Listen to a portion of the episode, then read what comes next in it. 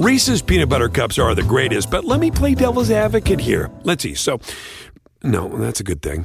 Uh, that's definitely not a problem. Uh, Reese's, you did it. You stumped this charming devil. Just how inbred were the Habsburgs? Hello, my friends, Takuya here, and welcome back to the History of Everything podcast YouTube channel. And the uh, the figure that you can see behind me here is Charles II of Spain, though I'm sure that a number of you have already known that here, considering that you've seen these horrifying images in your nightmares probably every night. Of all the families that we associate with inbreeding, I mean, sorry, sorry, keeping the bloodline pure, there are a few greater examples in history than the Habsburgs. Or I guess perhaps even if we're not counting history, then maybe like the Targaryens or something from Game of Thrones. And mind you, when I say that, that is not a goal that you want to ever meet, let alone actually surpass. I mean, after all, when we were talking about this guy, King Charles II, or Carlos of Spain, he was the individual that was the last Habsburg ruler to actually rule Spain. And I'll be honest, considering everything that we're about to discuss here today, that is, that is a good thing. Yeah, yeah, d- definitely. The man that we're talking about here was incredibly ugly. And no, I already know what the comment section is going to be saying. Guys, I'm not, no, guys, I'm not saying that you, you need to be pretty in order to rule a country. That, no, no, no, hear me out on this.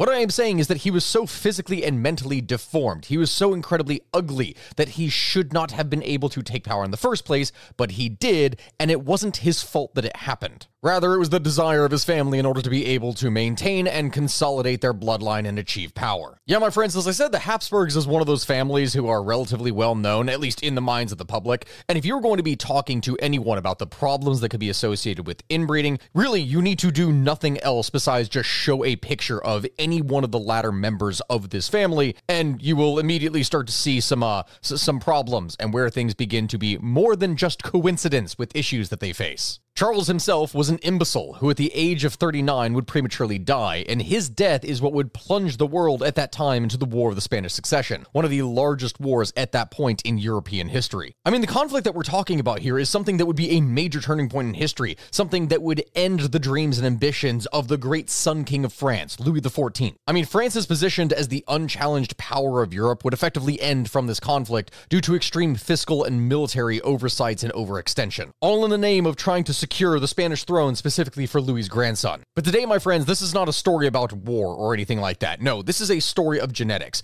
of talking about something that historians have long assumed was severely wrong within the Habsburg line. But interestingly enough, it was only within the past couple decades that studies were actually done to show just how incredibly inbred the Habsburgs were. And it is bad. I mean, just as an example of what I'm talking about here, allow me to please present to you a section from a biography specifically about Charles II. The Habsburg king, Carlos II of Spain, was sadly degenerated with an enormous misshapen head. His Habsburg jaw stood so much out that his two rows of teeth could not meet. He was unable to chew. His tongue was so large that he was barely able to speak. His intellect was similarly disabled. His brief life consisted chiefly of a passage from prolonged infancy to premature senility. His family was anxious only to prolong his days and thought little about his education, so that he could barely read or write. He had been fed by wet nurses until the age of five or six, and was not allowed to walk until he was almost fully grown. Even then, he was unable to walk properly because his legs would not support him,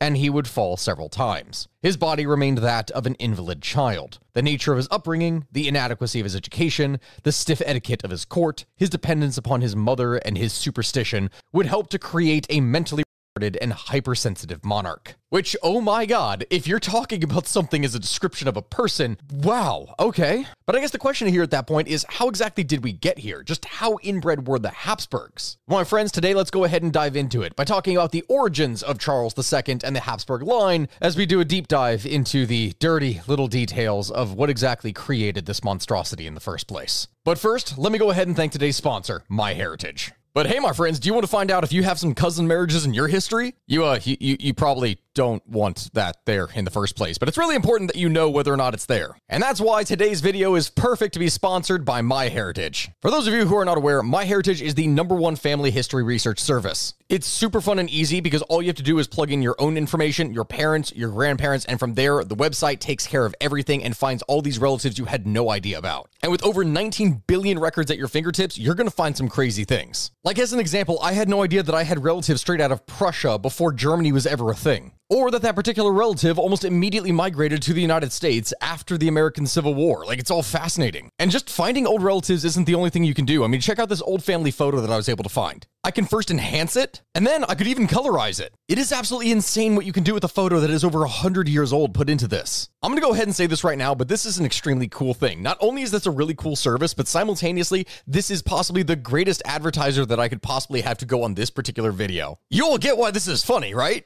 So, guys, what are you waiting for? Click my link down in the description, sign up, and by all means, make sure that you don't have any Habsburg blood in you, because otherwise, um, I, would advise going and getting yourself checked out. Anyway, now, in order to begin our story, this is going to start out very ironic here, in fact, because in comparison to the ugliness of what we were talking about with Charles II, our story today begins with Philip the Fair. Fair in this case meaning like handsome or beautiful, which Philip got that name specifically because of his striking eyes and simultaneously his luscious, beautiful hair, which uh, paintings back in the day appear to have really not done much justice, I think. I'm just saying. And Philip is going to enter into the story at the end of the 15th century, something that would see the successful consolidation of the Kingdom of Spain, as the Islamic Moors had been permanently expelled from the Iberian Peninsula, while Jews and heretics and other individuals that were undesirable to the Spanish crown were treated with merciless brutality. Discoveries in the New World would simultaneously then enable Spain to set up building a worldwide Christian empire on several continents, things that would bring in massive amounts of wealth to the throne. And into all of this story enters Maximilian the First, HRE Emperor, which is, I guess, the Holy Roman Empire Emperor. HREE, I guess. Anyway, Europe was kind of a massive mess at this time, and Maximilian I was specifically being supported in his struggle against France by both England and also Spain. And in the case of his alliance with Spain, this was something that was supposed to be consolidated through the act of marriage, something that would become a hallmark of the trait of the Habsburgs. And although Maximilian, who at that point was a fairly elderly widower, wanted to actually marry a Spanish princess for himself,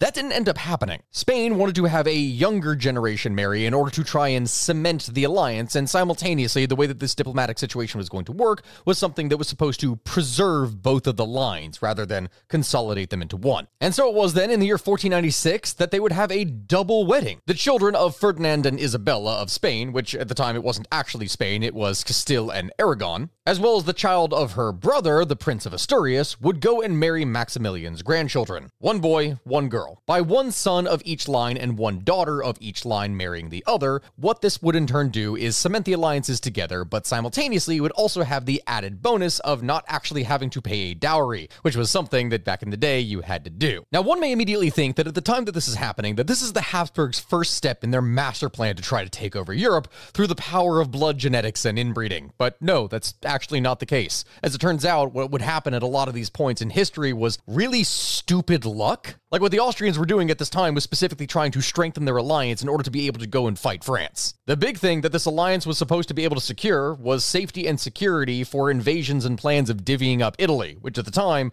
was definitely not united. It was divided up into varying different territories that Spain, France, and Austria were all competing over. However, the double wedding that we're talking about here was immediately followed by a sequence of strokes of good fortune, things that severely favored the Habsburgs. Because not only did Margaret's new husband, Don John, also die, but then so did all the other Spanish royal heirs. And what this meant was that in the end, this put Joanna and her husband, Philip I, in line for the throne. So it was then in the year 1500 that they would consolidate their claim to the succession by producing a son, the future emperor Charles V, so that when Philip would become king of Castile in 1504, Spain and all of its possessions would fall into the Habsburgs' hands. However, that all being said, it was a good thing that they actually had a son together because only a few years later, Philip himself would die. And Joanna, his wife, well, um, there's a reason why she would go down in history as Joanna the Mad. Just a little bit of a tidbit on her. People say that she went mad specifically after her husband Philip died,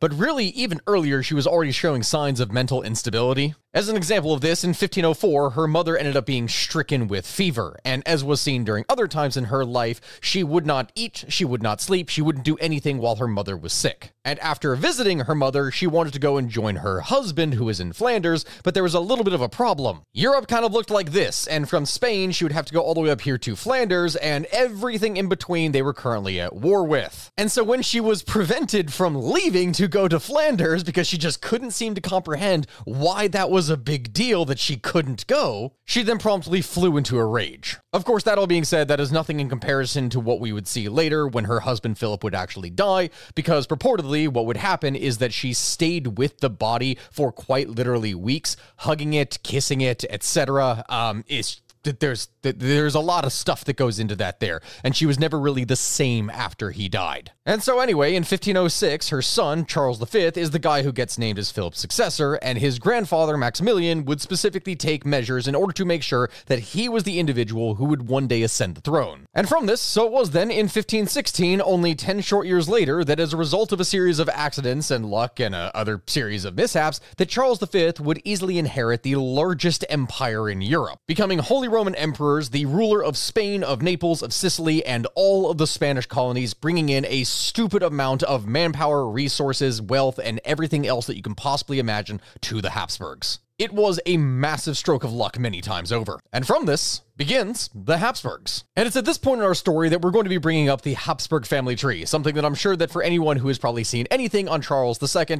has probably seen this tree before. And so what we're going to be doing is a bit of a dive and explanation into each and every single part of this tree that is going to be showing the relations of all the descendants past Philip the Fair and exactly how this massive mess was created. And so, okay, moving down from Philip and Joanna of Castile, there are three children in this story that are going to be relevant to Charles II. You have Charles V, Holy Roman Emperor, Ferdinand I, who would also be Holy Roman Emperor, and Isabella of Burgundy. The first one that we're going to talk about here is Charles V, which, on that note, I, please hear me out on this. I know that this is going to be confusing for a number of people because I'm saying Charles II, Charles V. There's a lot of the first, the second, third, etc. in terms of these names, and you have to understand that these royals had different names depending upon where it was that they were actually ruling. Because even though this was Charles V of the Holy Roman Empire, he was technically speaking Charles I of Spain first. That's why Charles II is actually the guy who would be Charles II instead of like Charles VI or anything else like that. The whole thing truly is a massive mess.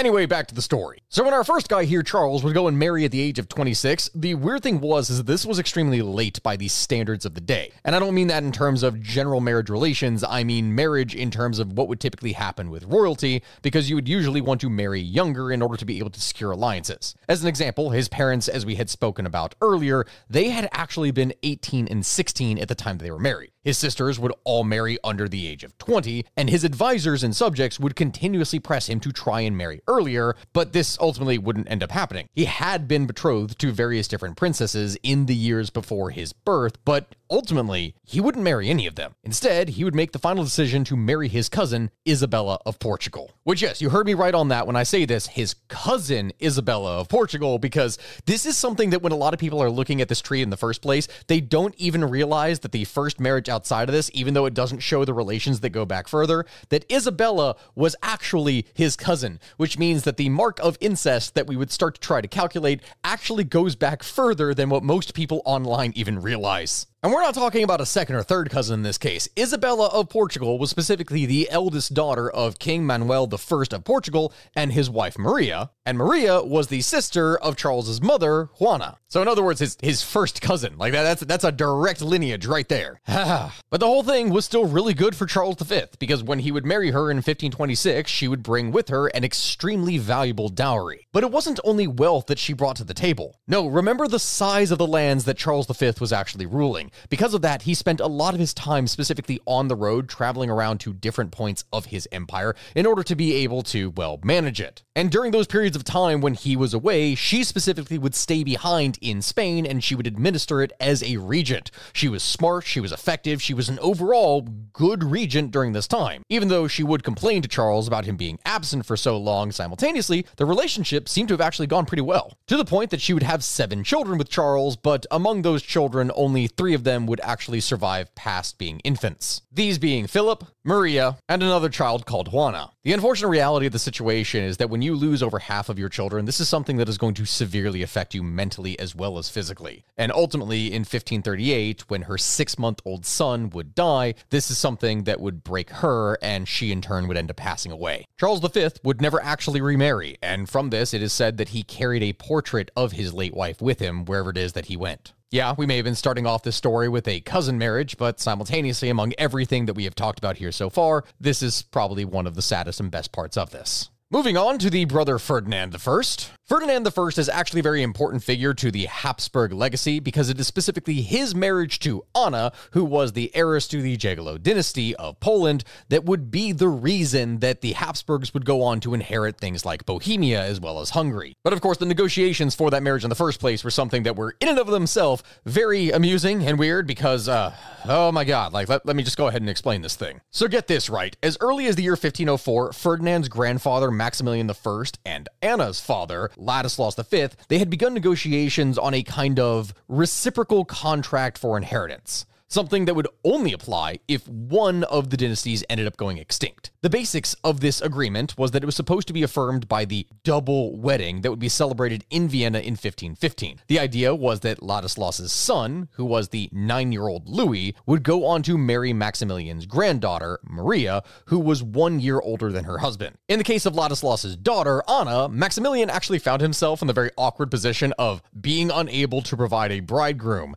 since, weirdly enough, he had no power of disposition over his two grandsons, Charles and Ferdinand. And thus it was that Maximilian was actually the guy who had to stand before the altar besides Anna as a proxy for one of his two grandsons. Really, none of that had actually been decided yet. No one knew exactly what was going to happen. And since this was so weird, a compromise agreement was made wherein if one year went by with no binding nuptial agreement, and a prince could not then be provided, then Maximilian himself, who remember by this point had already been widowed twice and was 56 years old, was the individual who would go and take the 12 year old princess as his wife. Ah, dynastic politics, my friends dynastic politics. However, this all ended up being unnecessary, thank God, because what ended up happening is that Ferdinand, at the age of 13, would ended up getting announced as Anna's husband. And then remember how this whole thing was supposed to be about safety and stability with it being a double marriage? Well, the issue then became that Anna's brother, Louis, would end up dying in the disastrous Battle of Mohacs, which I'm probably butchering the pronunciation of, but this would happen in the year 1526 because this meant that Anna was now the sole heiress to the crowns of Bohemia and Hungary, which, by proxy of marriage, meant that the Habsburgs now had control of Bohemia as well as Hungary. Though, of course, at the time they didn't exactly have full control of Hungary because the whole thing with Hungary was being invaded and occupied by the Ottomans, but that's besides the point. They had a claim to it at least now. And the thing is, the marriage between Anna and Ferdinand actually ended up being a very good one, very harmonious, as the records say. This is a marriage that would result in the birth of 15 children, which, oh my god, that is a lot lot, of which two would actually not survive infancy. So 13 out of 15 pretty good record. Anna would unfortunately end up dying from complications during the birth of her last child, Joanna, in 1547, and after that, Ferdinand would refuse to marry. They just, they really actually seem to love each other. And that brings us to the last relevant child among the three, Isabella of Burgundy. Now, I'm to move rather quickly through this one, but when Isabella was 14, she would end up being married off to King Christian II of Denmark, thus becoming Queen of Denmark herself. But this wasn't exactly a happy marriage in the beginning, it seems, as Christian actually had a mistress who he cared significantly more so for than his wife, and ultimately this meant that she was shunned from court for the longest time trying to compete for political power, and she couldn't actually do anything until that mistress died. But either way, she and Christian would go on to have three sons, two of which would ultimately die in infancy, as well as two daughters. Things still don't really go well for her, as in 1523, her husband ends up getting overthrown as King of Denmark. And she is then given a choice of either going into exile with her husband or staying and serving the new king. She would ultimately end up choosing her husband, and they would flee together into Europe, seeking the protection of extended family and other powers that could potentially help them get back their throne. And it is there that she would ultimately die rather quickly, but it is not actually her son that is up next, but instead her daughter as we move on down to the next generation. That being for Christina of Denmark. The woman that we are talking about now is the Princess Christina Oldenburg, who was born as Princess of Denmark and Norway in either 1521 or 1522, we're not exactly sure which, but born right before her father, the King of Denmark and Norway Sweden, was ultimately overthrown. She would never actually return to the home country that she was born in in the first place, but she simultaneously would get married twice. The first guy that she was married to in 1533 was Francisco II Sforza, Duke of Milan, and she was married to him by proxy. She would ultimately go to actually live with him in the year 1534. And the interesting thing about this was that as part of the marriage contract, if they did not have any children together, if Francesco died without any heirs, then this meant from the contract that Milan would actually get inherited by the Habsburgs. This would ultimately end up actually happening as Francesco would die only the next year in 1535, which meant that Austria, once again, by sheer virtue of dumb luck or perhaps some other dark machinations that we can't necessarily say did happen, they would ultimately end up inheriting the Duchy of Milan as well. After that, the guy that she would go on to marry would be Francis, Duke of Bar, in 1541, and theirs is the relationship that would actually be relevant to what it is that we would be talking about here with Charles II, as they would actually end up having children together. She would have a son in February of 1543, and then in addition to that, she would end up having two daughters, but unfortunately, very shortly after, in June of 1545, literally only within four years of getting married again, she would once again be a widow as her husband would die. After that, she just she, she didn't get married again. And among the children that Christina would have, it is not actually her son that would end up being relevant to the story. It is in fact her daughter, Renata, but we're not exactly going to get into her yet because the issue with that is that means we're going to be skipping Reese's peanut butter cups are the greatest, but let me play devil's advocate here. Let's see. So, no, that's a good thing. Uh, that's definitely not a problem. Uh, Reese's, you did it. You stumped this charming devil. Some of us love history. Others used to or never did because history was presented as nothing but the rote memorization of names, dates, and facts. Basically, the story got left out, and that made history kind of suck. My name is Greg Jackson. I'm a university professor with a PhD in history, and bringing history to life is my passion. That's why I created my podcast, History That Doesn't Suck. I want to teach you everything you need to know about U.S. history, but I do so through stories. Let me tell you about George Washington begging his men not to mutiny against Congress, Clara Barton saving Union soldiers amid enemy fire, enslaved Frederick Douglass risking his life for liberty, and about so many other figures as their real experiences make industrialization, social movements, and even congressional debates and tax policy come to life. Subscribe to History That Doesn't Suck today and join me, Professor Greg Jackson, every other week for a new episode where I'd like to tell you a story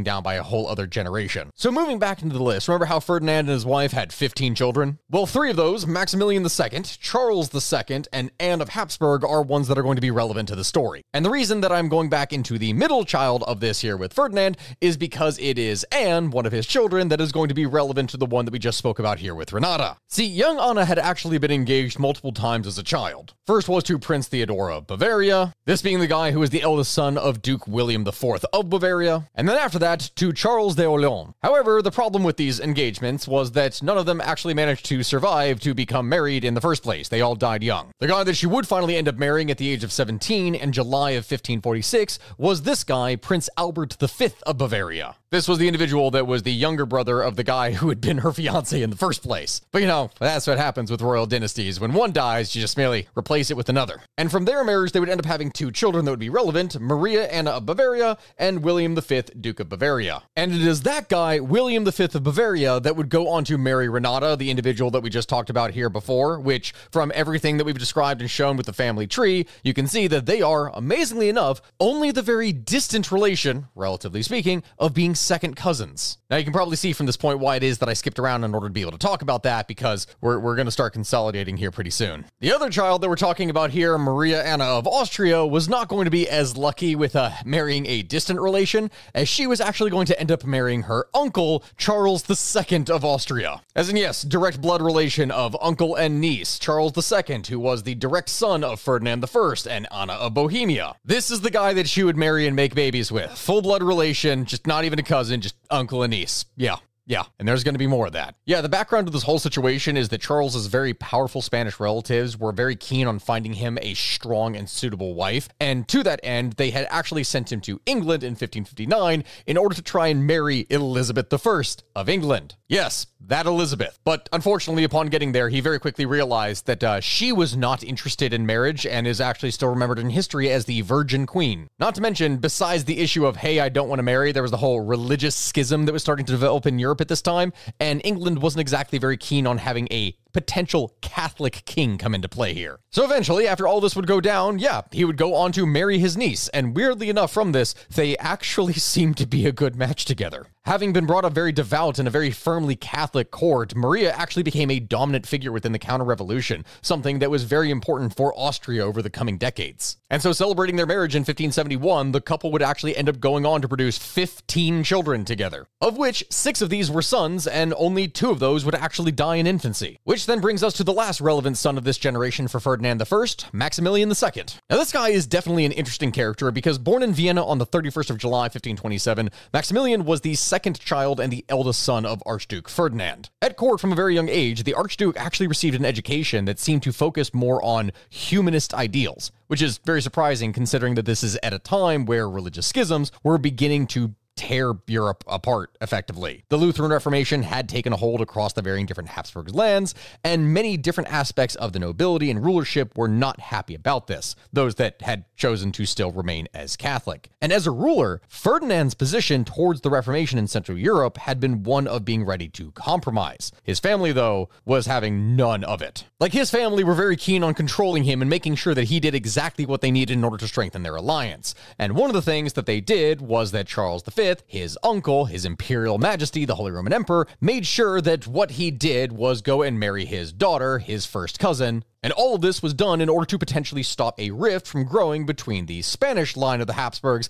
and the Austrian line of the Habsburgs, which from that could potentially cause the entirety of Europe to split asunder. The ultimate idea of this was that there was supposed to be a alternating succession for the imperial throne. You'd have a candidate from the Spanish line take over the Holy Roman Empire, and then after that candidate would die, this would then be followed by an Austrian candidate, and vice versa. The idea of this was that by alternating the candidates side by side, this meant that the power dynamics would stay relatively stable within the family so that they wouldn't constantly be competing against one another, even within their own family, in order to try and outdo and take over other territory. But Maximilian hated this, and he hated how much his uncle manipulated him. And part of the key form of that manipulation was specifically his wife, his first cousin, Maria. And the thing about this woman, Maria, was that she specifically was supposed to be a representative of the interests of her brother, Philip II, and from that, an extension of the Spanish court. So much so that when she was in the court of Maximilian, she was so incredibly confident, so self assured, and her retinue, her, her retainers, were so incredibly arrogant at court that they pissed off everyone in Austria. It's just, it wasn't a very harmonious relationship. And ultimately, in the end, only a few years after her husband would die in 1581, she would end up returning back to her home country where she would go off and die. Still, though, Despite what seems to be more of a dysfunctional relationship, the couple still ended up going on to create 16 children. And of that number, around 9 of them would end up surviving from infancy. The bad thing about this, though, is that despite the impressive tally of managing to have 6 sons reach adulthood, the line, amazingly enough, was actually set to die out in the very next generation due to the fact that there was no legitimate male offspring. Rudolf II and Ernst would go on and remain unmarried, while as men of the church, Maximilian III and Wenzel were subject to the rule of chastity. They couldn't actually have children. And the marriages of Matthias as well as Albrecht would also remain childless. And with no one really left to secure things, this then meant that their daughter, Anne of Austria, would go on to marry her uncle, Philip II of Spain, in what was yet another uncle niece relationship. And this guy, her uncle, oh man, he had already been widowed by this point three times. He had survived three different women before. He was 22 years older than his new child bride. Over the course of 10 years of marriage, then, Anna would go on to give birth to four children, all but one of which would end up dying in infancy. That one being being the long awaited heir to the throne, Philip III. Anna thus managed to preserve the Spanish line from extinction, but trust me, at this point, we're you're starting to see some of the stuff in the face. We're, we're getting pretty close there. And yeah, at this point in time, I'm going to go ahead and say that we're going to start moving a little bit more rapidly because we are starting to consolidate things within this tree as it becomes less like a tree and more like a ladder that just goes straight across. Moving on, next generation. So Philip III was always kind of a sickly child. He never exactly was doing so hot, or I guess he kind of was hot in the sense when he was always suffering from fevers from severe digestion issues, and it was oftentimes feared that he wouldn't end up actually surviving his childhood. Now, physically speaking, he did resemble his father, Philip II, and also simultaneously, he definitely reflected his nature. He was very reserved, he was very shy, he was he was not exactly an individual that you could describe as a strong leader. This is something that applies to both the father and the son, but unfortunately, the son was significantly worse, as he was significantly less diligent and showed even less talents than his father did. So much so that there is a line, there is a quote from his father, Philip II, when describing him that says, God may have granted me many dominions, but he did not grant me a suitable successor. Ouch, daddy. But the important thing was that Philip III still also needed a successor himself, and so to that end, he was married to the Archduchess Margaret, who herself was a daughter of Charles II of Austria and the niece relationship that we spoke about earlier. So, yes, once again, this was the very distant relation of, you know, them being second cousins, which is not all that bad considering everything that we've been talking about here. But then simultaneously, you have to remember that both of these progenies were that of uncle niece relationships. And that is gross. The funny thing about this marriage is that originally she wasn't actually supposed to be the one that was marrying him. It was supposed to be her elder sister, but that girl had ended up dying at an early age, and much like all these things that we've been talking about with dynastic politics, you gotta make do with what you have. But even after this happens, the job still wasn't supposed to actually pass to her because she had another elder sister by the name of Gregoria Maximiliana, and it was her job then to marry this prince. But then, unfortunately for her, she also died before negotiations could be concluded. The the the, the heirs at this point are kind of dropping like flies as I think the blood is starting to settle in. And so eventually, the job then finally falls to Margaret. Now, the funny thing about all this is, is that yes, I have been making fun of it the entire time, but simultaneously, it seems from the history that their relationship was actually a very harmonious one. Philip III may have been a very weak willed individual, but that was perfect for Margaret because she was a person that was very keen on politics. So she oftentimes would interfere in the state, while he would kind of take a back burner to things. And even though the couple was very closely related, simultaneously, it still did result in a successful brood of children, as they would manage to have five out of eight of their children survive. But then, of course, crossing back over to the other side of this increasingly more narrow family tree was Margaret's brother Ferdinand, and this guy, Ferdinand II, was the individual who would also end up being Holy Roman Emperor. You, uh, you, you, can definitely see that there's been some uh, some degeneration here by this time. Anyway, Ferdinand would then go on to marry his first cousin, the individual that we already talked about before, the daughter of William V, the Duke of Bavaria and Renata of Lorraine, Maria Anna of Bavaria which is not to be confused with any of the other Maria Annas of Bavaria that we've talked about. Because in this, the, the, in, in, the Habsburgs, there's there's a lot of Maria Annas. There's there's like a lot of them. And the whole idea behind their marriage was that it was specifically supposed to strengthen the ties between the Wittelsbach, the family here that the Habsburgs had been marrying into, and one of the prominent dynasties of Bavaria, and well, the rest of their holdings, combining the two arguably largest Catholic houses in Central Europe at this time. But if this whole thing was supposed to tie the families together, the unfortunate reality is that death was becoming significantly more common at this time. During the 16 years of marriage, Maria Anna would give birth to seven children. The first two of these children, a daughter and a son, would die at birth, and a further son named Johann Karl would die at the age of 14. The first child to actually survive into adulthood was the fourth, a son, who would go on to succeed his father as Emperor Ferdinand III. And okay, here we are, moving into the home stretch. It's getting more consolidated, you can see right here. Two of the children that Philip III and Margaret would have would be Philip IV, that you can see behind me here. And again, you can really start to see where the degeneration in physical features was really coming into play and becoming more and more prominent. And the other one was another Maria Anna, except this time of Spain, not of Bavaria. And between those two siblings, Maria Anna, the sister, would go on to marry Ferdinand III, the guy that you can see right here. He is the Holy Roman Emperor that would be her first cousin, which was the progeny of other incestuous relationships. And the thing is, originally she was supposed to have married Ferdinand's older brother, Johann Karl, but after he died at the age of 14, then, much like the other ones that we've talked about, you know, just the next one had to step up in order to do the job. But, you know, considering everything that was going on for them, apparently the couple's life was actually fairly decent. They actually had a decent amount of affection for each other, and this resulted in six children being born. One of which was a child who was also named Maria Anna, and this, unfortunately, would be the child that would then have to marry her uncle, Philip IV. Which, my God, you just you, you really start to feel bad for him at the time. And the story of Philip IV is definitely an interesting one because at the age of 11, he had been betrothed to the 10 year old Isabel of Bourbon, this being the person that was the daughter of King Henry IV. That marriage would go on to produce a son by the name of Balthazar Charles, which I have to say, just off the bat, is that that is a name.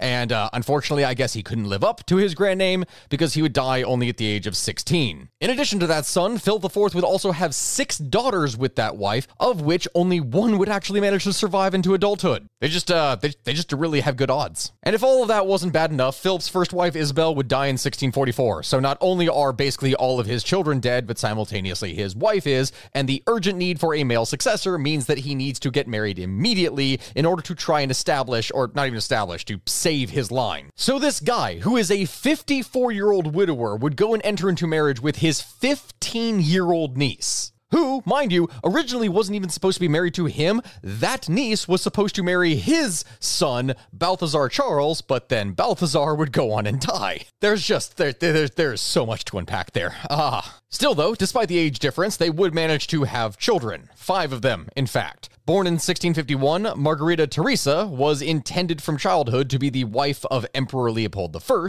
and she was then followed by a series of children who would ultimately end up dying in childhood. Born in 1655, you would have Maria Ambrosia, who would suffer from epilepsy and would die after only 15 days. In 1657, you had Philip Prosper, who was born, again, a very sickly child, who would die only a few years later in 1661. You had Thomas Carl, who was born in 1658, who would die after only four months. And then in 1661, finally, Charles II would be born. The future of the Spanish Empire, one of the largest empires in all of history, was now dangling by a single thread that honestly just was about to kick over the bucket at any given point. I mean, my friends, you have to understand just how a disastrous of a situation, how precarious of a situation the Habsburgs were in at this point.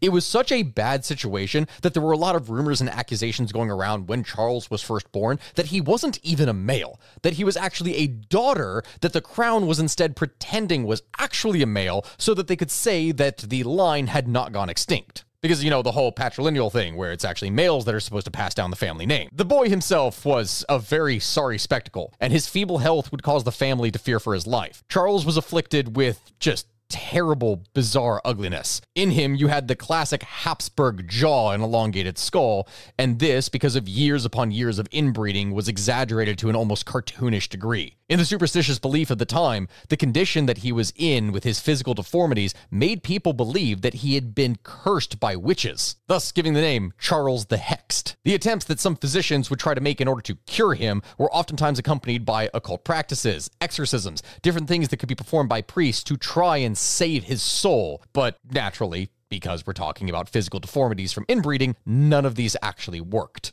And in view of his feebleness, because he suffered from a congenital heart defect, the prince was treated with extreme care as a child. He did not learn how to read or write until a comparatively late age, and was excluded from any kind of higher learning, with the result being that as an adult, he was kept away from the affairs of government because he had no knowledge of how anything worked whatsoever. And his behavior wouldn't necessarily help the case, because people would say that he acted like an imbecile or like an overly large child, because one of his favorite activities, what he really liked to do, was to just count things. Much in the same way as you'd have, you know, like a kindergartner or a preschooler who's going around and saying, Oh, I know how many trees there are. One, two, three. He did that same thing as a full grown adult. And with how physically deformed he was, how incapable he was of doing anything, his inability to produce children would then result in the Spanish War of Succession. And speaking of counting, it is time that we go and calculate just how inbred Charles II was, because that is the question that we asked at the very beginning of this episode. Thankfully, a scientific study was actually done in the past couple decades that answers this precise question. So, coming directly from an article about the subject, Gonzalo Alvarez and his colleagues at the University of Santiago de Compostela in Spain calculated what is being called called the inbreeding coefficient for each individual across 16 generations of Habsburgs. This using genealogical information for Charles II and 3,000 of his relatives and ancestors. The inbreeding coefficient then indicates the likelihood that an individual would receive two at a given position on a chromosome because of the relatedness of their parents, hence drastically increasing the likelihood that some kind of defect or something is going to appear because it is going to be reinforced as time goes on. What Alvarez's team found is that over time, the inbreeding coefficient among the generations of Habsburgs drastically went up, starting from the measly number of 0.025 for Philip I, all the way to down to 0. 0.254 for Charles II. A lot of people right off the bat are probably not going to understand just how significant that is, so let me go ahead and break it down for you here. If you had two full blooded siblings, a brother and a sister, go and marry one another and have children together, those children would have an inbreeding coefficient of 0.25. Which means that despite the fact that there was no brother sister relationships over the course of this marriage, Charles II still had a higher inbreeding coefficient than what would happen if two full blooded siblings had kids together. And so it seems that the high degree of this relatedness over time, over multiple generations, is likely one of the biggest factors that would lead to the eventual extinction of this line. Like, as an example, one of the things that they used in order to back this up is by looking at child mortality rates at the time back in this time period. Among the Habsburgs, only 60% of children managed to reach it to the age of one, and then going further, only 50% of their children managed to reach it to the age of 10. Those numbers are already bad, and a number of people are probably going to say, oh, but hey, wasn't infant mortality rates like super high back in the day? Yeah, it was.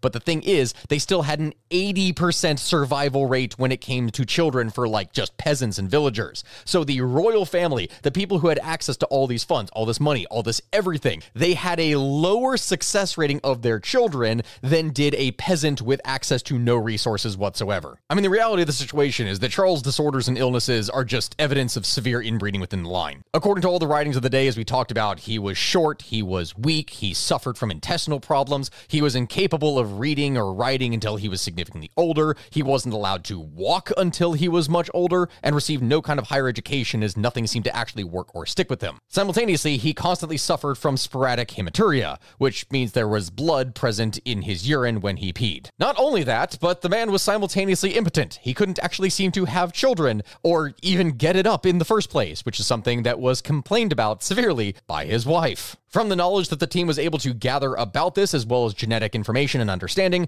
they came to the conclusion that the most likely thing that he suffered from is a combined pituitary hormone deficiency and distal renal tubular acidosis, which is a condition that causes acid to build up in the body because the kidneys are not actually properly channeling it into the urine to be able to, you know, leave the body. And these were problems that were going to plague him until his death at the measly age of 39, which genuinely it's impressive that he even managed to last that long in the first place. And that's just it. He would die without any children, which in turn would mean the end of the Spanish Habsburg line. Ultimately, the House of Bourbon of France would assume the Spanish crown, and everything would devolve into chaos and war. Bringing us to the conclusion of how inbred was Charles II?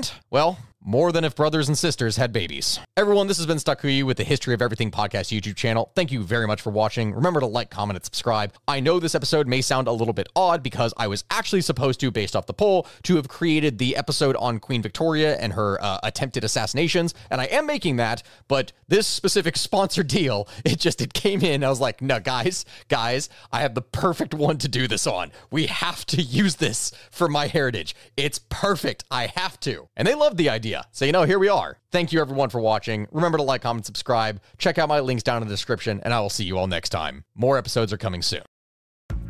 All you need is a few minutes to start your day off with something historic when you listen to the This Day in History podcast. Every day, there's a new episode for you to listen and learn about what happened that day way back when. So, listen and subscribe to This Day in History wherever you get your podcasts. That's This Day in History wherever you get your podcasts.